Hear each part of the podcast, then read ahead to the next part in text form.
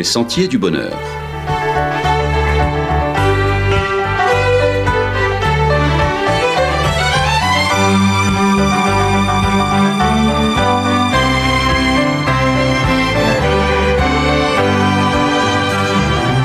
Une émission qui vous apporte un message d'espérance, de paix, de joie et de confiance.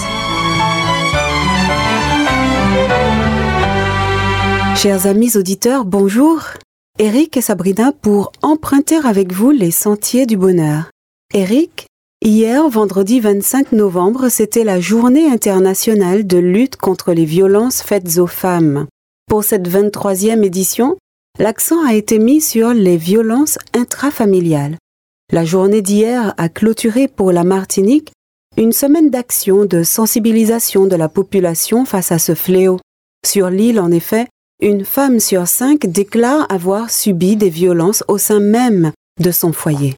Ces chiffres sont malheureusement en augmentation et témoignent d'un phénomène difficile à endiguer. Une femme sur cinq, c'est plus de 7000 personnes sur notre territoire concernées par ce fléau.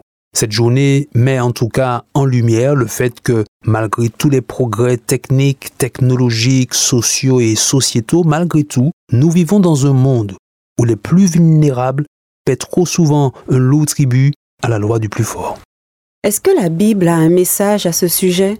En direction des femmes violentées, en direction des agresseurs Que dit la Bible sur ce sujet des violences faites aux femmes?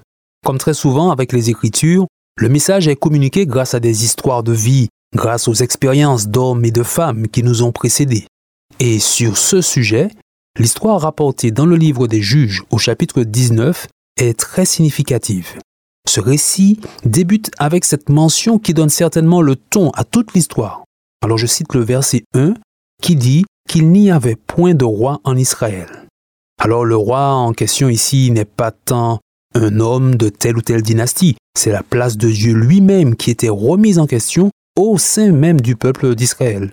Et donc, c'est dans ce contexte que la Bible rapporte l'expérience d'un prêtre, un lévite, qui, de manière surprenante, vivait avec deux femmes. Un jour, l'une d'elles a décidé de fuir son foyer pour se réfugier chez son père. Fuir le foyer conjugal? C'est un fait assez rare pour cette époque. Qu'est-ce qui a poussé cette femme à quitter son mari? La raison doit être suffisamment grave pour qu'elle désire retourner vivre chez son père. Cette femme aurait-elle été victime de maltraitance, de violences domestiques? La question se pose et amène à s'interroger. Peut-il y avoir des violences conjugales chez un lévite? Impensable a priori, mais quand on lit dans cette histoire que Dieu était remis en question dans le pays, que ce lévite avait deux femmes, alors ce qui apparaissait impossible devient probable. Sur les raisons de la fuite de cette femme, le texte ne dit pas qu'il y a eu violence conjugale, mais il laisse l'espace pour y penser fortement, notamment à cause du contexte que tu as décrit, et aussi à cause de la suite de l'histoire. En tout cas, ce passage nous interpelle encore aujourd'hui. Peut-il y avoir des violences conjugales, des violences domestiques dans un foyer chrétien, dans la famille du dirigeant de l'Église? En fait, les violences faites aux plus faibles peuvent concerner tout le monde. Le message de la Bible est de dire que ces violences finissent par s'imposer partout où Dieu n'est pas le roi, partout où sa parole est reléguée au second plan, et ce, indépendamment des fonctions et des apparences. Dans le passé, nous avons fermé les yeux ou nous n'avons pas voulu entendre, nous n'avons pas voulu dire. Mais aujourd'hui, cette attitude n'est plus possible et cette histoire nous oblige à reconsidérer ce sujet des violences intrafamiliales, notamment celles faites aux femmes. Oui, ces précisions sont importantes parce qu'en poursuivant l'histoire de ce Lévite, on apprend que quatre mois après la fuite de sa femme, et là je cite la Bible, il se leva et alla vers elle pour parler à son cœur et la ramener. Visiblement, monsieur n'a pas lâché l'affaire. Il y a un peu d'ironie dans cette formule du mari qui veut parler au cœur de sa femme en fuite, qu'il violente visiblement. La Bible nous laisse entendre la voix de cet homme quand on lit qu'il considère qu'elle lui a été infidèle. Mais à cette époque, une épouse infidèle était condamnée à mort sur le champ. Elle n'avait pas le loisir de fuir chez son père. C'est donc certainement une façon que ce Lévite avait de rendre responsable sa femme du drame qui allait la frapper par la suite. Maintenant, dans notre génération, cette mentalité persiste. La victime d'un viol N'a-t-elle pas provoqué son agresseur avec ses vêtements, avec son regard? Elle était d'abord consentante, et puis si l'agresseur est son mari, alors ce n'est pas vraiment un viol. Ces mentalités existent toujours, mais doivent disparaître, et l'enseignement de la Bible nous aide à nous en débarrasser. Que les violences soient dénoncées sans minimiser ou justifier leur usage, et que les victimes soient reconnues comme victimes. Et pour revenir à notre Lévite, il a effectivement récupéré son épouse, mais c'est un drame qui s'est joué sur le chemin du retour au foyer. Que s'est-il passé? Les hommes de la ville où le couple avait fait escale ont entouré la maison qui les accueillait et ont voulu tout simplement imposer aux Lévites un rapport sexuel.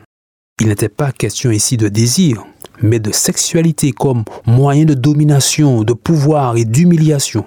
Pour se tirer d'affaire, sans broncher, le Lévite a littéralement livré sa chère épouse à ses hommes. On lit au verset 25 que le Lévite leur amena sa femme dehors, ils la violèrent, abusèrent d'elle toute la nuit et ne la laissèrent qu'à l'aube.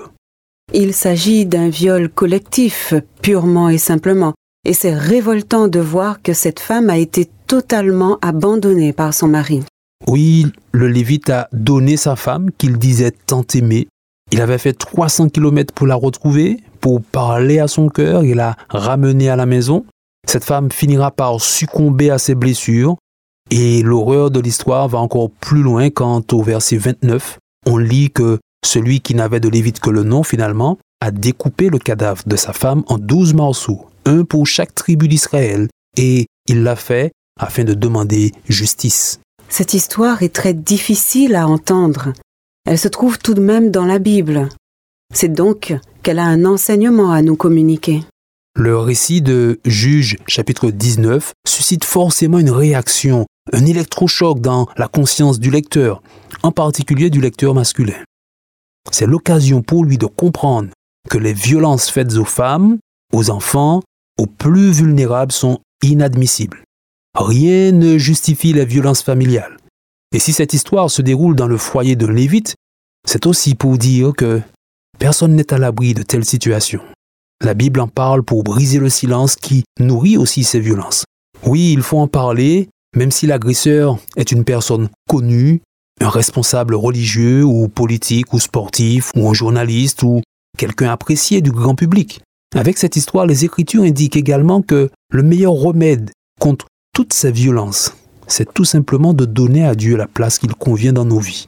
Le récit de Juge 19 s'achève comme il avait commencé, en rappelant qu'en ce temps-là, il n'y avait point de roi en Israël. Chacun faisait ce qui lui semblait bon. La place qui convient à Dieu, c'est la première place. Tout à fait. Jésus est présenté dans la Bible comme le roi des rois, alors on peut croire que s'il a réellement cette première place d'autorité, d'influence et d'inspiration pour nos choix et pour notre éthique, alors nous pourrons relever ce défi du changement de mentalité nécessaire pour prendre soin des plus vulnérables et pour bannir toute forme de violence dans les familles. Le parcours de l'épouse de ce Lévite fait écho aux cris de toutes ces femmes qui, à travers l'histoire, ont subi subissent encore à des degrés divers les coups et la violence de certains hommes. Mesdames, ne restez pas seules face à vos difficultés.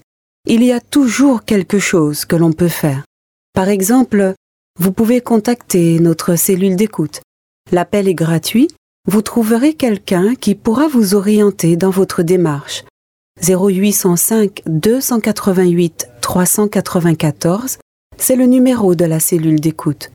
Peut-être que cet appel sera votre premier pas pour revenir sur les sentiers du bonheur que vous n'auriez jamais dû quitter. Chers amis auditeurs, merci de nous avoir suivis. Nous vous donnons rendez-vous la semaine prochaine pour une nouvelle randonnée sur les sentiers du bonheur.